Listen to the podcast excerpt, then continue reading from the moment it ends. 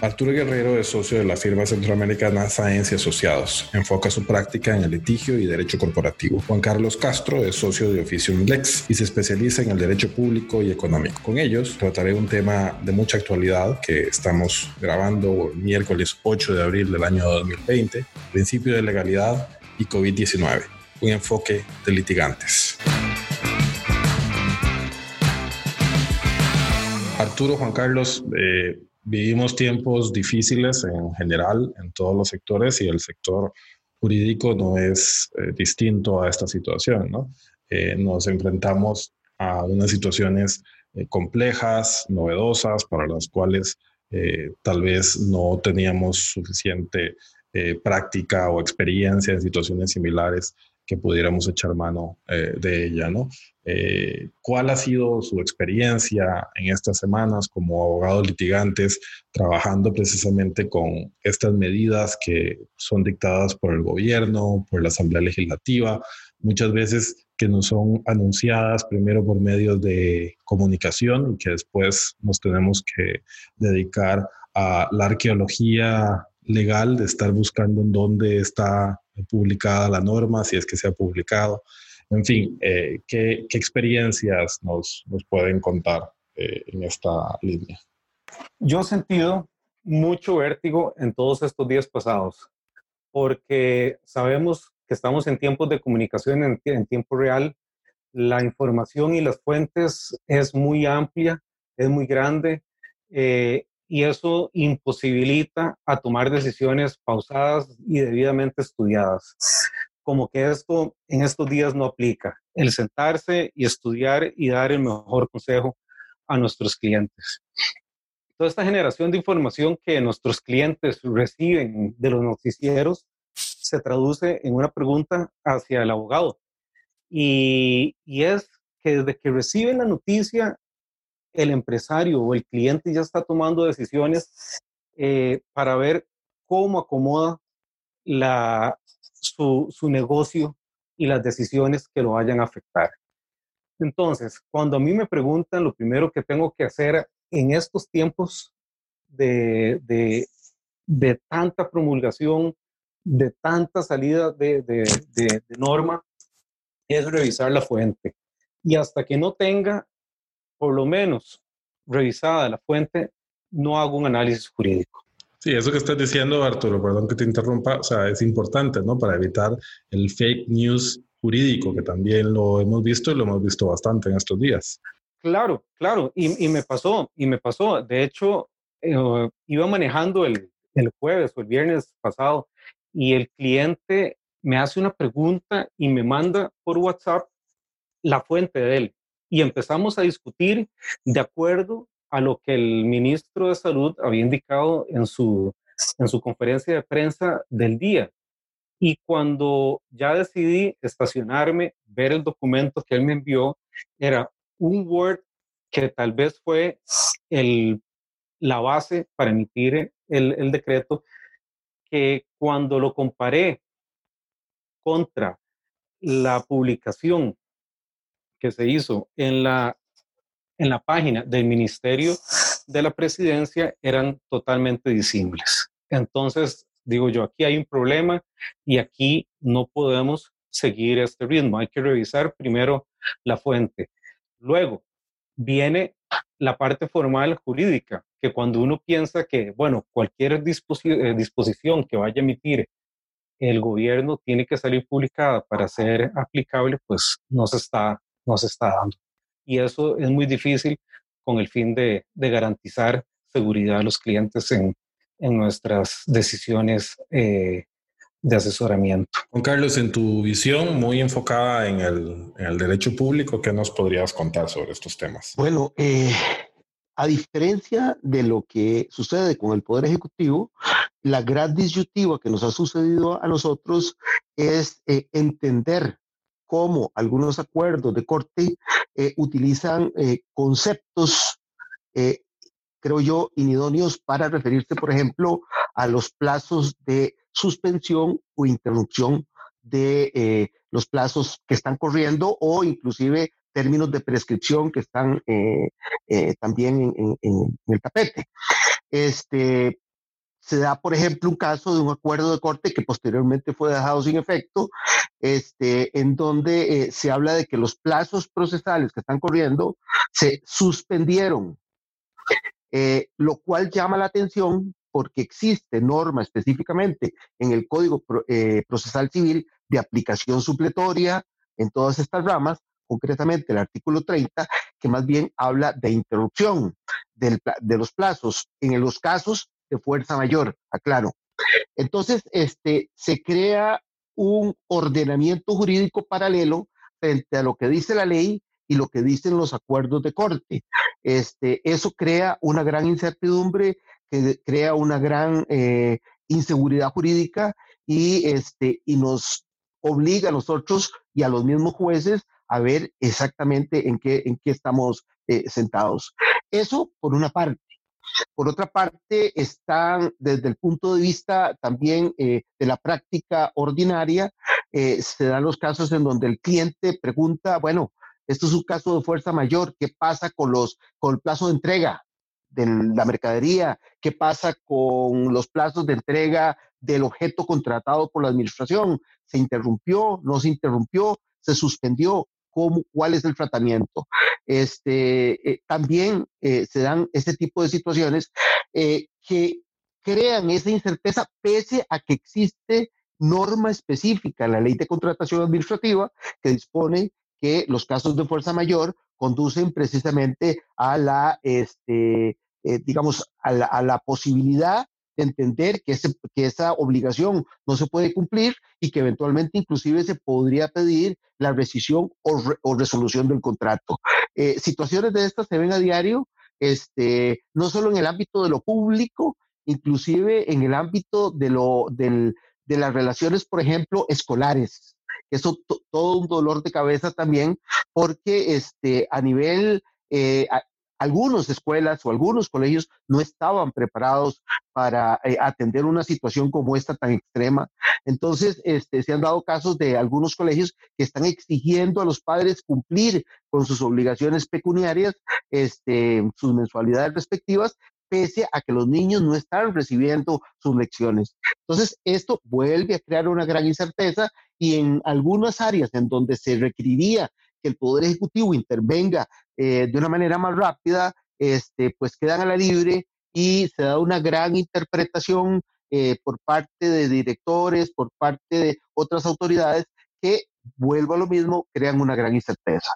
Yo lo que he visto también es, eh, que existe una impresión general de que estas circunstancias extraordinarias eh, facultan eh, la toma de decisiones por parte del Poder Ejecutivo, de la Asamblea Legislativa, de las autoridades en general, igualmente extraordinarias, pero eh, ¿existe algún tipo de régimen de excepción que se pueda dar con respecto al principio de legalidad de la administración derivado de este estado de emergencia? Es decir, o sea, esta, este nivel de urgencia que se tiene y el hacer esfuerzos por ir por un bien eh, colectivo, como puede ser la salud pública, ah, ¿dónde está el límite? Es decir, ¿cede el principio de legalidad de alguna forma en criterio de ustedes eh, al interés público?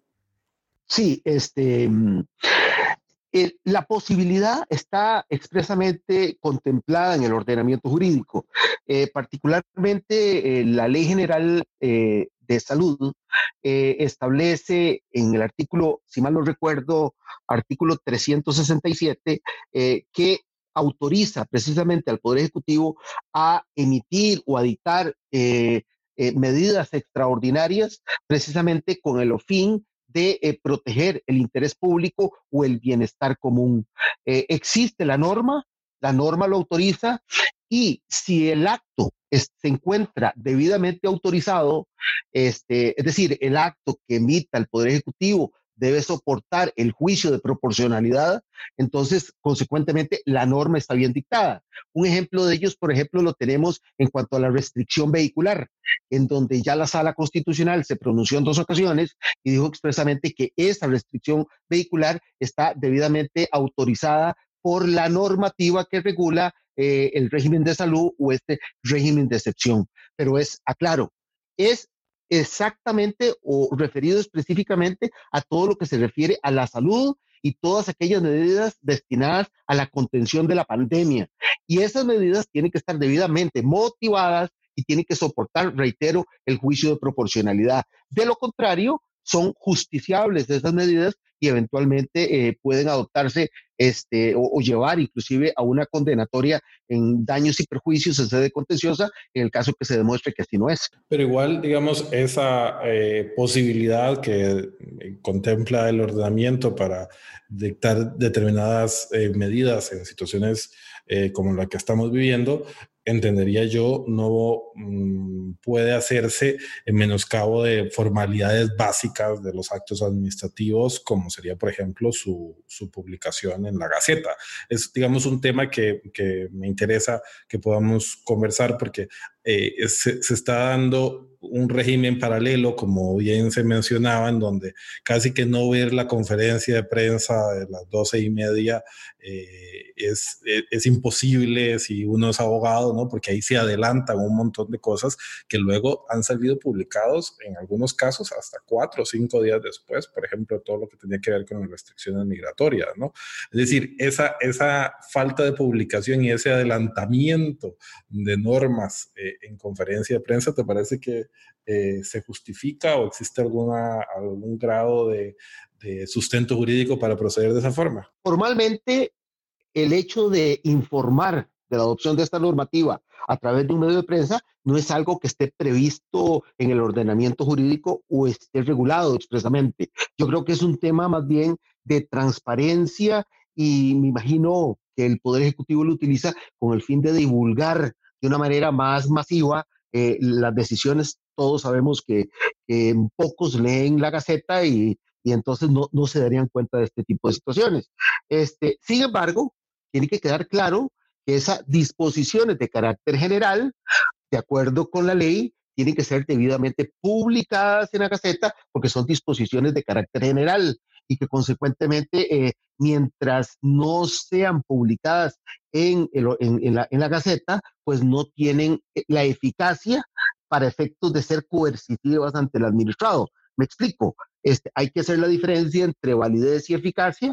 La norma podría ser perfectamente válida porque se conforma con la Ley General de Salud y la Ley General este, de la Administración Pública, pero mientras no sea publicada en la Gaceta, es eh, ineficaz. Es decir, si alguna autoridad pretendiera aplicar esa norma no publicada, se constituiría en una vía de hecho y desde luego sería anulable ese, acuerdo.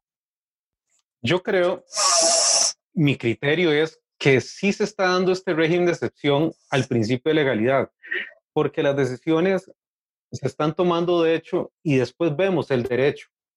Y eso pues afecta, como dice Juan Carlos, la eficacia de todas esas normas que se han dictado. Y es que todo se acomoda al estado de emergencia que se ha decretado como tal. El estado de emergencia en sí es una medida de contención para evitar la propagación de la enfermedad lo más que se pueda. Pero en sí no nos ha tocado un estado de pandemia como están viviendo otras otras, eh, otros países como Estados Unidos y España, Italia, en el cual el contagio sí ha sido totalmente exponencial. Entonces, si uno llega como abogado y ah, trata de analizar la situación y de ayudarle a los clientes a tomar sus mejores decisiones, no sé, internamente siento que, que, que no estoy haciendo lo correcto cuando les digo, vea, no tomen tal medida con lo que oyeron hoy, porque ese acto no es válido y eficaz todavía hasta que salga publicado. Pero en el fondo uno sabe que lo que se esté manifestando en esas, en esas eh, ruedas de prensa se va a aplicar y las autoridades lo van a hacer siempre buscando pues el fin común, el, el beneficio de todas las personas, que es evitemos la saturación de los centros de salud, porque ese es el fondo de todo. Entonces, pero no podemos, creo yo, ceder las formas a lo que está sucediendo, porque también estas formas generan el efecto jurídico y eso, como dice Juan Carlos, puede llegar a tener consecuencias hacia los clientes que al final de cuentas eh, devengará tal vez en un daño. Entonces, ¿qué es lo que tenemos que hacer? Pues ajustar las formas a la celeridad con que se ocupa tomar las decisiones. Las decisiones tienen que ir aparejadas con el formalismo legal. No hay forma de evitarlo. Sí, por, ejemplo, con dos complejidades adicionales que quisiera mencionar, por ejemplo, el, uso de los medios electrónicos, incluso por parte de la misma Gaceta, ¿no? Es decir, antes, eh, cuando la Gaceta se imprimía en papel, eh, uno tenía que esperar a la Gaceta del día siguiente para ver qué contenía, ¿no? Ahora es electrónica, pero el uso de los alcances a la Gaceta, eh, es bastante particular, ¿no? Porque se tiran distintos alcances en un mismo día y de hecho alcances a gacetas de días anteriores y hay que estar casi quedándole eh, refrescar a la pantalla o a la página de, la imprenta nacional para ver qué nuevo alcance ha sido eh, publicado. Esto desde luego genera eh, alguna, algún grado adicional de eh, ansiedad al operador jurídico por, por, el temor a la desactualización. ¿no? Casi que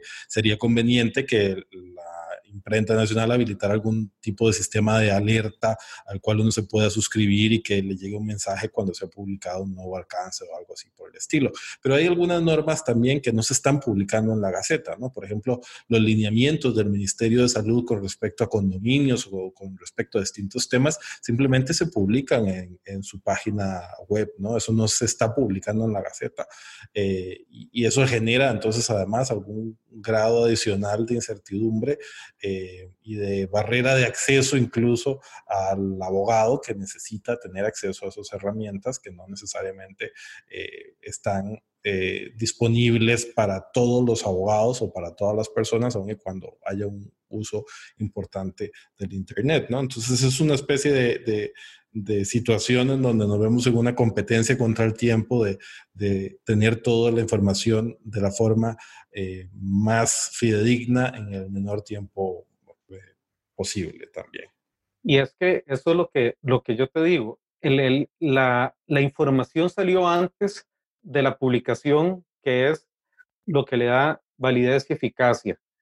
Y revisando para efectos de, esta conversación, me di cuenta que hay alcances publicados sábados y domingos, cuando uno normalmente revisa, revisaba eh, el documento físico de lunes a viernes, ¿verdad? Para mí es totalmente nuevo que me salga publicado algo que va a tener efecto jurídico un sábado o un domingo. Yo nunca había visto un aviso de que a partir de determinada fecha iban a salir publicados como si fuera un diario eh, de información normal que yo tengo que estar revisando siete días a la, a, la semana. Entonces, a partir de ahora, ya sé que tengo que, que agregar estos dos días de revisión. Que tal vez, perdón que, perdón que interrumpa, es que el régimen de excepción que estamos viviendo que no me gusta utilizar el régimen de excepción porque constitucionalmente el régimen de excepción está más bien referido a otro tema distinto, o sea, conceptualmente hablando. Digamos, el régimen especial que estamos viviendo es vertiginoso. Eh, en horas se puede justificar una toma de decisión distinta y aquí la agilidad de la producción normativa desborda la formalidad que nos exige el ordenamiento jurídico. Bueno, esto nos plantea ciertas cuestiones, por ejemplo, el tema de la Gaceta Digital, que perfectamente, como se está haciendo ahora, simplemente se adopta y se publica y desde ese momento de la publicación ya es eficaz. Pero hay otra serie de, situaciones que se dan. Por ejemplo, en este momento están anunciando que ya murió la tercera persona producto del, del, coronavirus. Este, esta situación va a incidir precisamente sobre la evaluación que hagan las autoridades y sobre, pues, tomando en cuenta el nivel de muertes. Esto posiblemente provoque en un corto, mediano plazo que eh, las restricciones que se han dado se prorroguen en el tiempo y estas decisiones ellos las adoptan precisamente en el momento, luego de la conferencia de prensa. Este, creo que la situación como excepcional amerita eh, entender que hay algún grado de excepcionalidad en la toma de decisiones y en la forma de comunicarlos eh, que nos vamos a tener que, digamos, de alguna manera adaptar a esa nueva, a esa nueva dinámica. Hoy leía y le escuchaba eh, en algún medio de circulación nacional que este, las autoridades sanitarias están muy preocupadas porque resulta que este, es probable que los animales que están en reservas, eh, cualquiera, pensemos en cualquiera de ellas, este, podrían estar infectados por coronavirus. Este, sobre, el, sobre este virus no, estamos aprendiendo todos. No sabemos si estos animales infectados pueden provocar eventualmente una, que, otros seres humanos se vuelvan a este, eh, contaminar. Entonces, ¿qué es lo que puede provocar? Bueno, el régimen de excepción que está regulado en la Ley General de Salud permite precisamente al Ministerio de Salud adoptar medidas inclusive de sacrificio de esos animales. ¿Cómo se va a adoptar eso? Posiblemente se va a adoptar en, un, en una sesión eh, convocada al efecto y posiblemente en la noche salga el acuerdo. Y, quisiera nada más poner de relieve un tema ya para, para dar la palabra a, a, a algunos de ustedes, que este régimen de excepción o este régimen especial que crea la norma este, es, es un régimen tan especial, como lo dice, como lo, como lo, como lo sostenemos acá, que permite al ministro de Salud abocar competencias que por ley le están asignadas a otros órganos. Y entiéndase bien esto, es decir, desde cuándo hemos visto que un ministro o, o, un poder ejecutivo este, pueda abocar competencias que le corresponde a las municipalidades, que le corresponde al Ministerio de Obras Públicas y Transportes, etcétera. Bueno, la ley precisamente lo prevé. Es un régimen este, especial en donde permite la vocación de las competencias que sean necesarias para proteger la salud pública. Esto me suena, leyendo esta normita, este, me suena más a los al régimen, a los regímenes socialistas. Eh, en, los estados de derecho rige el principio de legalidad, en los estados socialistas rige el principio de legalidad maximizada, es decir, todo lo que sea proteger la salud pública es competencia hoy del ministro de Salud. Este es un tema que también nos tenemos que eh, acomodar en el ordenamiento jurídico. ¿eh? Sí, y, en efecto hemos visto eh, algo que creo yo la, la, mayoría eh, no estábamos conscientes, ¿no? Que tenemos esta ley general de salud que, como bien decía Juan Carlos, le da unas facultades increíbles al ministro de salud, ¿no? Podríamos decir que en situación de pandemia el ministro de salud se convierte en una especie de superministro con unas capacidades y unas competencias amplísimas sobre, sobre estos temas. Pero quisiera que pasemos a otro, a otro tema que ya Juan Carlos había introducido al inicio de su intervención, que es el Poder Judicial, ¿no? Y todo lo que tiene que ver eh, con las medidas del Poder Judicial, con el hecho de la incertidumbre que existe de quién está trabajando, quién no está trabajando, eh, de la sensación de vértigo que al menos yo tengo que en estas circunstancias en donde mis clientes están viviendo muchas circunstancias extraordinarias, sentir que la corte está cerrada ¿no? y que no tengo posibilidad de presentar una medida cautelar o, sí, porque no se sabe exactamente si eh, todos los tribunales están trabajando o no. Todo lo que tiene que ver con la suspensión de plazos y en comparación, por ejemplo, con otras latitudes, leía que, por ejemplo, en Francia eh, se dictó una suspensión de plazos muy interesante en donde se dice, bueno, de aquí hasta, si no me equivoco, 24 de junio, ningún abogado va a estar obligado a hacer nada que le, obligue a hacer un plazo judicial. Pero si lo quiere hacer, lo puede hacer es decir, no se prevén, eh, digamos, consecuencias procesales eh, ante la desatención de un plazo. pero me parece que la conducta del Poder eh, Judicial fue cuando menos errática o poco clara al respecto y quisiera pedirles su opinión eh, sobre, sobre este tema. En tu caso, Arturo, tu opinión general y Juan Carlos, si tenías alguna opinión con respecto a lo que menciona Arturo o ampliar lo que había dicho inicialmente. Precisamente, yo estoy totalmente de acuerdo en que todas las, todas las medidas de tipo sanitario están debidamente justificados. El tema es la forma de publicarlo y de forma de avisar la, la, la, norma jurídica como tal. Yo creo que se le ha dado más énfasis a la publicación de tipo informativo, que también ha tenido cierto carácter de tipo político en las ruedas de prensa, pero no se ha tomado en cuenta el punto de vista jurídico. Para mí, reitero, estas publicaciones de sábado y domingo para mí es una, es, una sorpresa. Si se hubiese avisado de que todos los días son hábiles para hacer las publicaciones, uno hubiese esperado todos los días de publicaciones a cualquier hora. Pero la información ha estado muy escasa, claramente justificada, porque la atención del público ha sido la información de la, de la, de la pandemia pero como hemos dicho, la regla legal tiene que cumplirse para que pueda surtir efecto. Perdón, acuerdo además que yo no sé si fue tu caso, pero al menos yo lo recibí, eh, si no me equivoco, mínimo un día antes de que saliera publicado, entonces nuevamente no se sabía si ya se había publicado o no, tío, no, quiere correr a ver si lo encuentra o no. Eh, es decir, nuevamente hay una filtración eh, de, informaciones previas a su publicación. Sí, yo sí concuerdo que tal vez la forma del análisis que ha hecho la Corte al tomar los acuerdos sí ha sido errática en el sentido que no ha sido totalmente claro en la expresión de ella.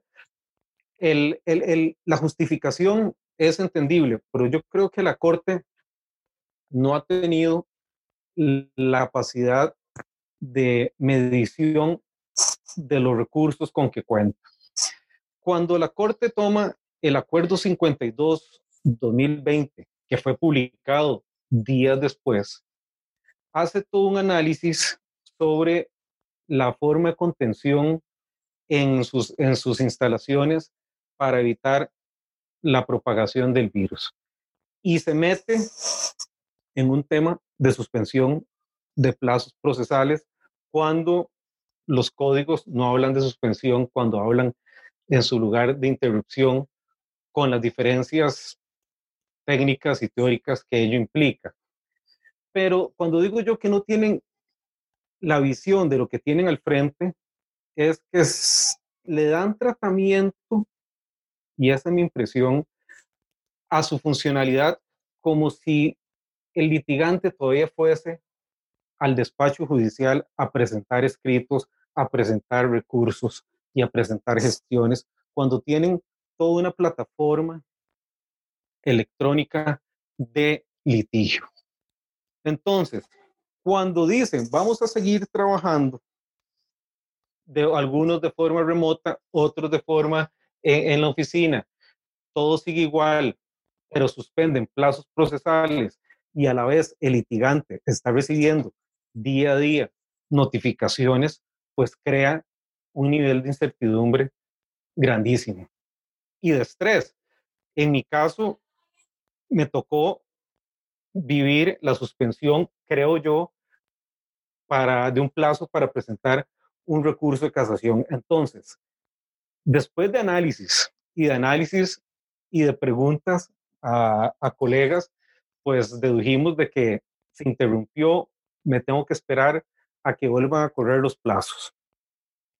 Ahora, llega la corte un jueves antes de irse a vacaciones y dice, reanudan todos los plazos procesales cuando todavía apenas había publicado el acuerdo anterior, el 5220, pues creó un nivel de incerteza grandísimo. Y entre todos los colegas que hablamos decíamos, bueno, pero entonces el día uno va a ser el viernes antes de irse a vacaciones, hacían relaciones de vacaciones de gente que tenía que seguir trabajando, pero no era claro si era la parte penal, si era la parte civil, si eran todos o qué.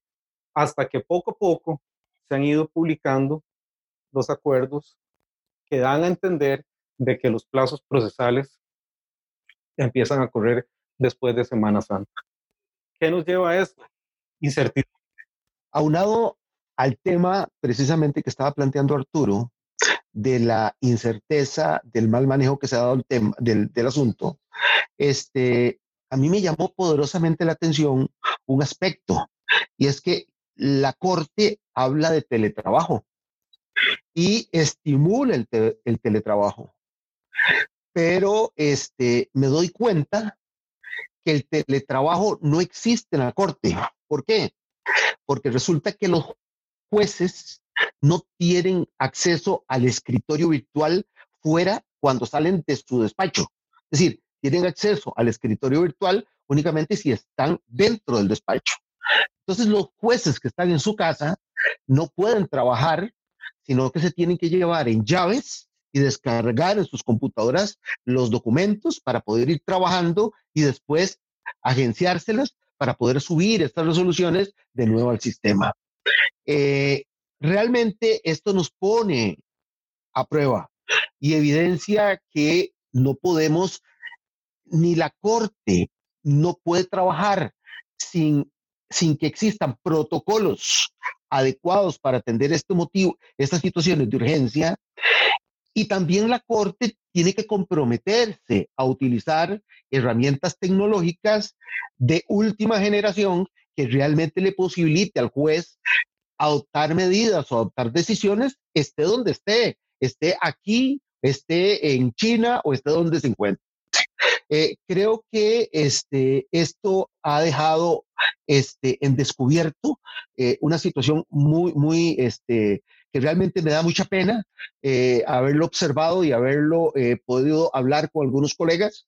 Este, y creo que como una exigencia inclusive para nosotros, los abogados litigantes, que sí tenemos que estar pendientes de las notificaciones, pendientes de los plazos que están corriendo, este, ver cómo se le articula a la Corte eh, en la utilización de herramientas tecnológicas que realmente suplan adecuadamente eh, todos estos desafíos eh, de acuerdo con, el con los principios de justicia pronta y cumplida. Muy bien, perfecto. Gracias a ambos. Quisiera preguntarles si en general, ¿qué vislumbran eh, ustedes a, futuro en las próximas semanas y sobre todo en los próximos meses eh, desde el punto de vista jurídico? Es decir, ¿cuáles creen ustedes que vayan a ser las consecuencias jurídicas principales que crean que en general eh, va a implicar toda la situación del COVID-19? Yo veo, primero que todo, que hay que sentarse con calma y revisar todas y cada una de la normativa publicada a raíz del COVID-19. ¿En qué sentido? Todos vemos que están justificadas hacia la atención de la pandemia. Lo que, por lo menos en mi caso, y voy a ser muy sincero, no me lo he podido estudiar a profundidad para ver si toda ella tiene un plazo de aplicación para cuando ocupe la pandemia o si este, sus efectos jurídicos seguirán posterior a ellas.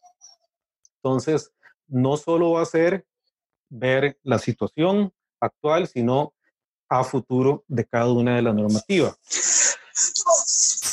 Luego, creo yo que va a suceder la revisión del tema fuerza mayor y o caso fortuito en nuestra legislación.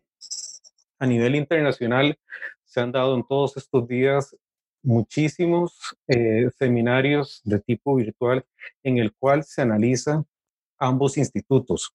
Si para los efectos actuales tenemos un acto de fuerza mayor que implique el incumplimiento no de una obligación o si tenemos el efecto de un contrato de una imposibilidad de cumplimiento, que es una etapa antes del incumplimiento, valga la la reiteración.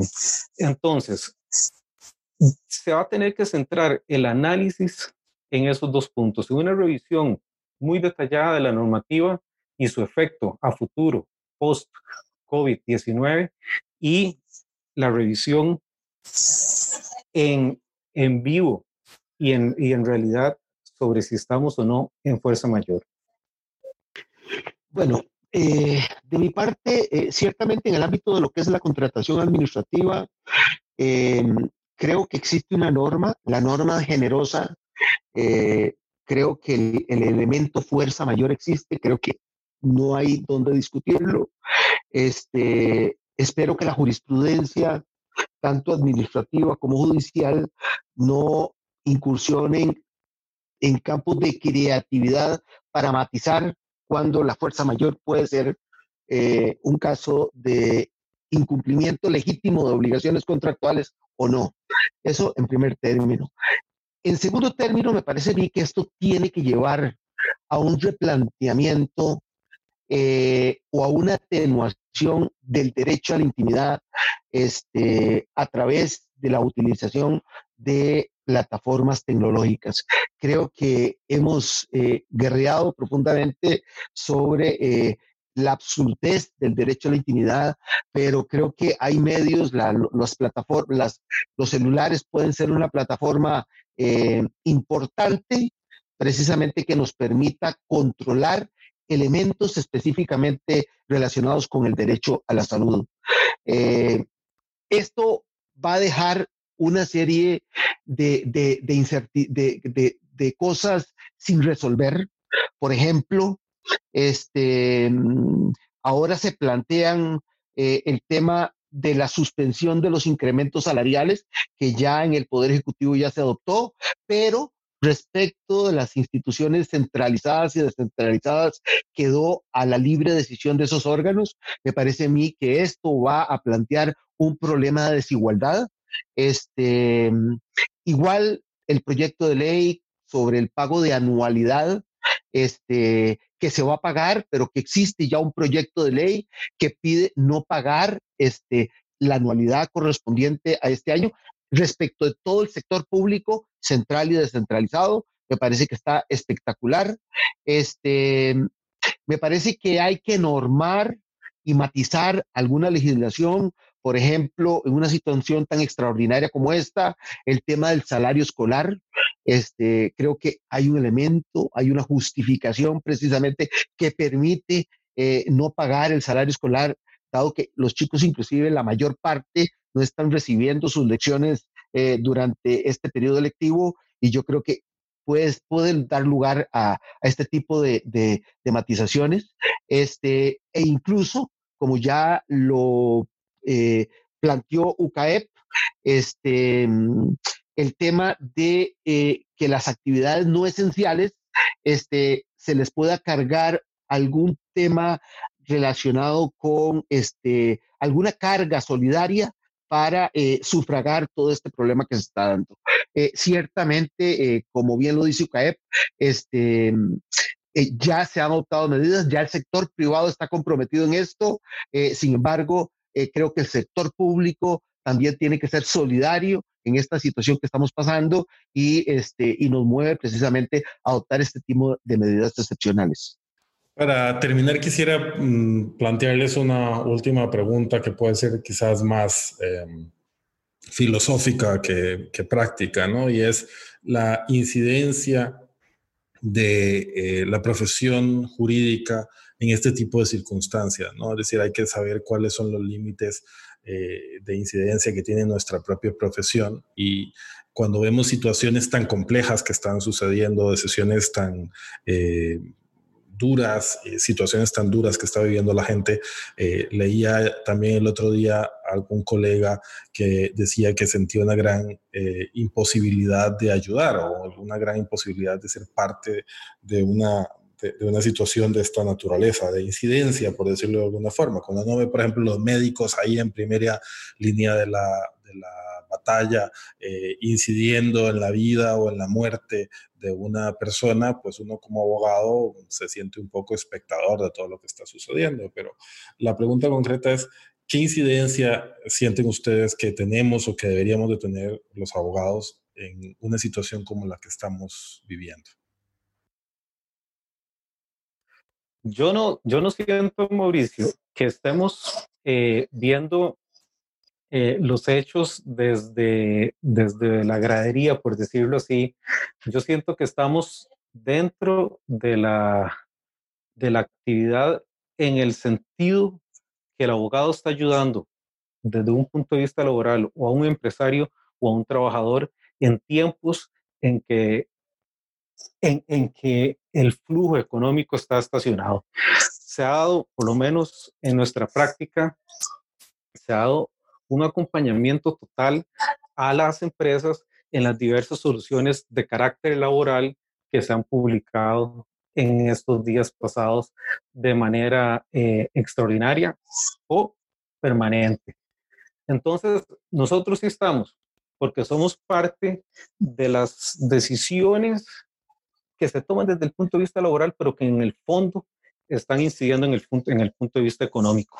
Entonces, ahí estamos y todo es en beneficio no solo del, del, del, patrono, sino también en beneficio del trabajador, que es quien al final de cuentas puede llevar eh, la mayor carga de esta, de esta situación al ver eventualmente eh, sus ingresos disminuidos. Pero el empresario, el empresario también lo está, le, está pasando, ¿verdad?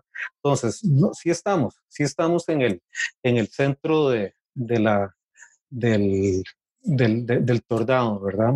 Bueno, yo eh, eh, y el equipo nuestro eh, sí hemos notado que hemos estado bastante marginados. de alguna manera, tengo que decirlo, este, estamos en nuestras casas, estamos protegiéndonos de, la, de, este problema. Este, decidimos, decidimos como un tema nuestro brindar asesoría a cierto tipo de gente que definitivamente se está viendo golpeada y, y que hoy no tienen ninguna prioridad para pagarle a un abogado ni siquiera una consulta. Hemos estado guiando a gente, por ejemplo, en el área laboral, en el área de familia, inclusive en procedimientos administrativos, este, eh, sin coste alguno. Eh, un poco colaborando con esta situación eh, que, que, realmente es acongojante eh, ver y observar y ver la gente sufriendo, ya la gente no tiene, en algunos casos, ni siquiera que comer. realmente esto, esta situación nos lo acongoja a uno mucho. Pienso que hay que rediseñar y que hay que caminar hacia un estado más solidario. Creo que el sistema tiene que rediseñarse. creo que esto tiene que impactarnos y creo eh, inclusive hacernos más humanos en general a la sociedad, incluyendo también a nosotros los colegas, este, con una legislación reitero, más solidaria, en donde ante situaciones de excepción podamos tener un protagonismo mayor este, que incida positivamente en la sociedad. Muchas gracias. Sí, en, realidad creo que eh, como abogados tenemos una incidencia directa en todo lo que está sucediendo, no solamente en Costa Rica, sino los colegas en todas partes del mundo, no solamente desde el punto de vista del dictado de las normas que se están, o sea, hemos hablado aquí de un montón de disposiciones que han sido adoptadas y la incidencia que tienen en lo que sucede. Esas disposiciones son hechas por abogados, al final de cuentas, en cada una de las instituciones, en cada uno de los países, eh, intervienen en la Asamblea Legislativa, es decir, hay un, un, primer bloque de incidencia que creo yo que es regulatorio, ¿no? También hay otro segundo bloque importante de incidencia que es el que a quienes nos toca aplicar esas normas, ya sea para asesorar a nuestros clientes o que estoy seguro nos tocará eh, aplicarlas cuando nos corresponda analizar disputas, por ejemplo, en tribunales arbitrales que tengan incidencia toda esta circunstancia, ¿no? Pero también creo yo que lo que sí está de momento un poco expectante y que será esencial y puede en cualquier momento ser de vital importancia es el aparato eh, judicial, ¿no? La sala constitucional, los tribunales de justicia, que podrán tener eh, gran importancia como fiscalizadores de la actuación del Estado y de mantener los límites igual, eh, sobre todo de la constitución política y, de fiscalizar que las normas que se están dictando no vayan a traspasar derechos eh, constitucionales. Ya sabemos un primer caso que fue la Sala Constitucional que rechazó eh, al menos una acción de eh, un, un, recurso de amparo que se presentó contra la ampliación de lo que se ha dado en, en llamar ahora la restricción vehicular sanitaria, pero estoy seguro que vendrán más, más casos y todo dependerá en buena medida de cómo avancen los acontecimientos y de cómo esta situación eh, logre ir eh, normalizándose, que espero yo sea dentro de muy poco tiempo. Eh, agradecerle a ambos, Arturo, Juan Carlos, su tiempo y su participación en Lex Talk y espero que hayan posibilidades en el futuro de hablar de temas en contextos más agradables. Con todo gusto para servirles. Gracias a ustedes. Muchas gracias por escucharnos y espero que esta información haya resultado útil. Si así fue, por favor, compártala con sus redes. Y no olvide suscribirse al podcast desde la aplicación de su preferencia. Talk es una producción de Relax Media para buenofide.cr. La información compartida en este podcast no constituye asesoría legal.